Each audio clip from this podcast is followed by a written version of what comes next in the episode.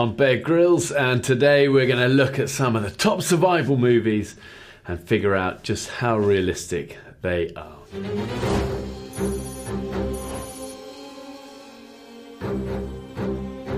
So, in this clip from The Revenant, Leo survives by gutting a dead horse and uh, sleeping inside it. This brings back good memories. But the thing is, it totally works. I mean, I've done that in the Sahara with a with a camel.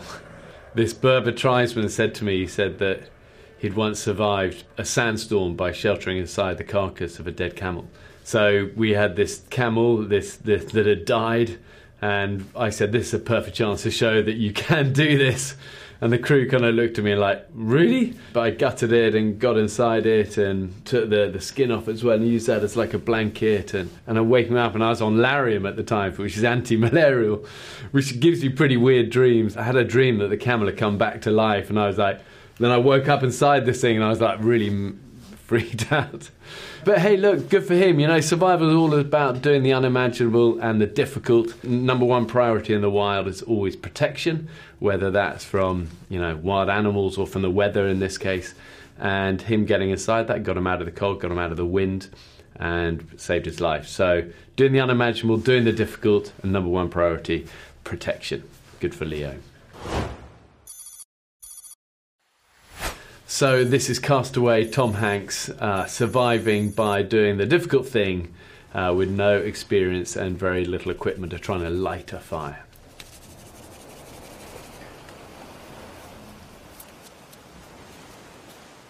You know, one of my favourite bits about this clip is the the sweat that is dripping off his nose and puts the fire. I've got quite a big nose, and I always have had so many times the same problem where you're over and you're really working it and the sweat's pouring off, and I've just got an ember and a bit of sweat have just gone straight in and put it out. But um, hey, listen, making fire is hard with nothing, and it's about one thing persistence, persistence, persistence and you know you always see it on TV and it takes 30 seconds but reality I've spent over 12 hours before trying to make a fire. And it's especially hard on your own because you know essentially you're trying to create heat through friction and doing that alone is really hard. But um, this was an iconic clip and I, as I said I know this one so well and it was filmed really well accurate and once you have it going it changed everything for him. You know protection from you know, from wildlife and for signalling and for warmth and for boiling water and for making tools and everything. The fire is the heart of it all. So, well done, Tom.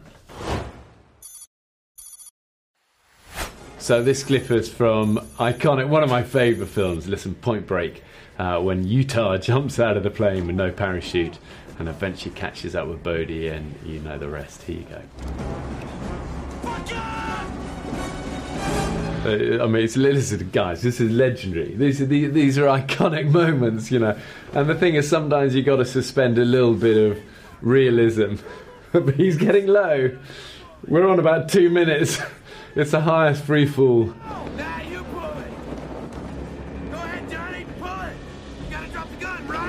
you could wrap your legs through and your arms through some chest straps and stuff and, and hold on and actually that has been done. I mean the thing is i speak from experience as well. I, I broke my back in a free fall parachuting accident whilst i was serving in the in the british special forces. A canopy just went really bad when I, I, deployed it, and I know that feeling of sort of falling and, and the raw terror of you know it's not quite right, and um, it's totally a situation where you could pull, the pilot comes out, it's starting to furl open, and you hit the ground, and it would probably save your life. But we're talking tenths of a second one way or the other between dying and, and not. But hey, it's a great moment in the film, and uh, the bit that is a suspension of reality is the time frame. Your your normal free fall from twelve thousand feet, it's over in you know thirty seconds.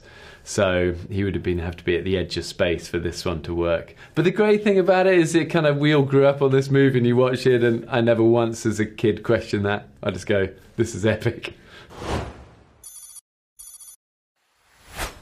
So this clip is from the film Everest when Rob Hall is up there in horrific conditions and is is dying on the mountain. God, stop shaking, man.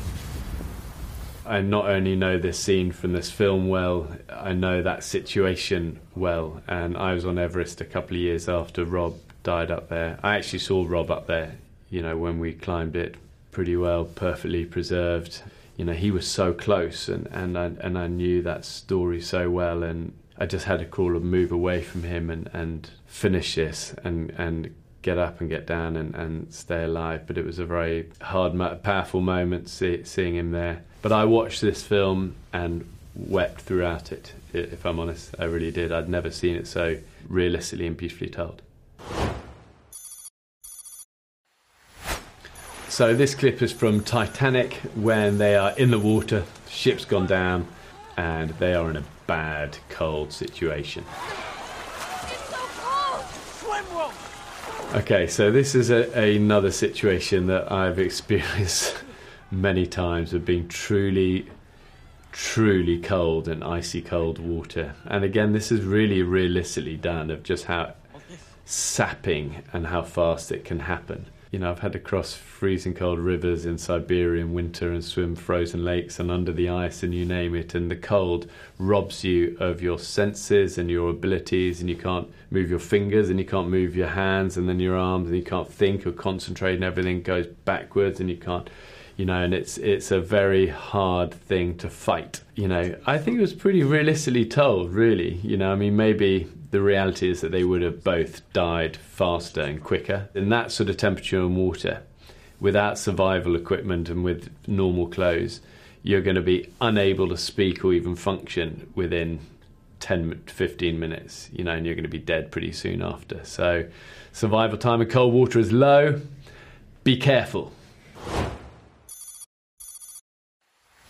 So this is a great clip from Crocodile Dundee where Linda is going down to fill her water bottle at the Billabong and she thinks all is good, but all ain't good. So guys, this is an epic, an epic moment, you know, and who hasn't leapt out of their seat in the cinema watching watching this one? The thing, it's very, very hard to get a knife through crocodile there is a little bit a gap between the skull and and the rest of the body where you can get it in. But I've had it before with. I remember we're taking Drew Brees on an expedition into the jungle once, and we came across this croc, and it was definitely not as big as that one because you wouldn't manage it for real in a saltwater crocodile that big. That was the unrealistic bit. But uh, I've had it before where we've got on the top of it and Drew was across it, and I was there, and we had the knife out. And I'm saying to Drew, just drive it down, and we're pushing on, and he, he can't get it in, and you know, and eventually I just grab this rock, and the croc's spinning around. I grab the rock, and Drew's got his hand on the knife, and like, bosh, the rock on top of the knife, and in it goes, and that's the end of the croc. Afterwards, Drew goes, "Do you know how much my hand is insured for?" And the NFL don't even know I'm here in the jungle with you.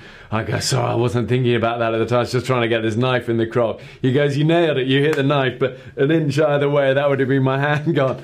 But the thing is, you've got to be really, really careful of saltwater crocodiles. You know, you, you, you only get that one wrong once. But hey, Croc Dundee, he nailed it. Good for him. He acted fast and he put the knife into the correct place. This is a clip from Bird Box where Sandra Bullock trying to cross a river blindfolded. Never underestimate the power of white moving water.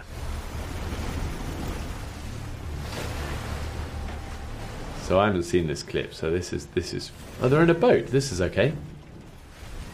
Although blindfolded in the rapid. Although the thing about rapids, you do want to kind of follow the, the, the power of the main flow, the tongue of the middle. So sometimes the less you do, the better in a way. So maybe blindfolded. Oh, ah, it's just still sketchy. This is really sketchy. Well, that was predictable, wasn't it? You know, listen, do not get into. First of all, do not get into whitewater rapids that big without right equipment, without the right training experience, and with no backup.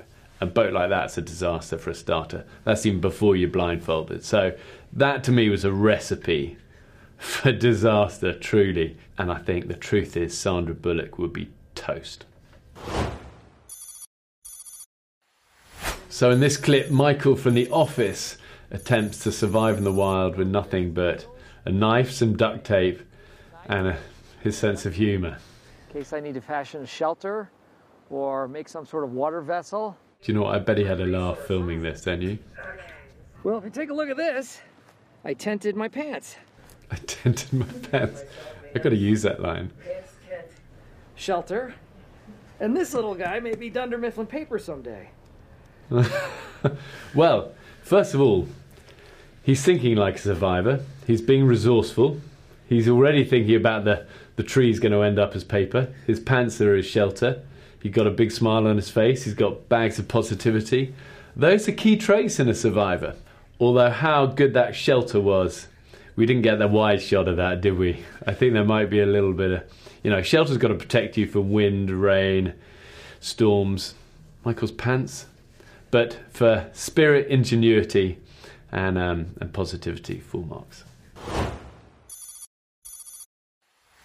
So we've seen a bunch of clips from Hollywood's depiction of survival scenarios, and actually the clips we picked, they, these are pretty good ones. You know, they've been well done. But ultimately, survival is all about this: heart, spirit, never giving up, and uh, and I think they had that.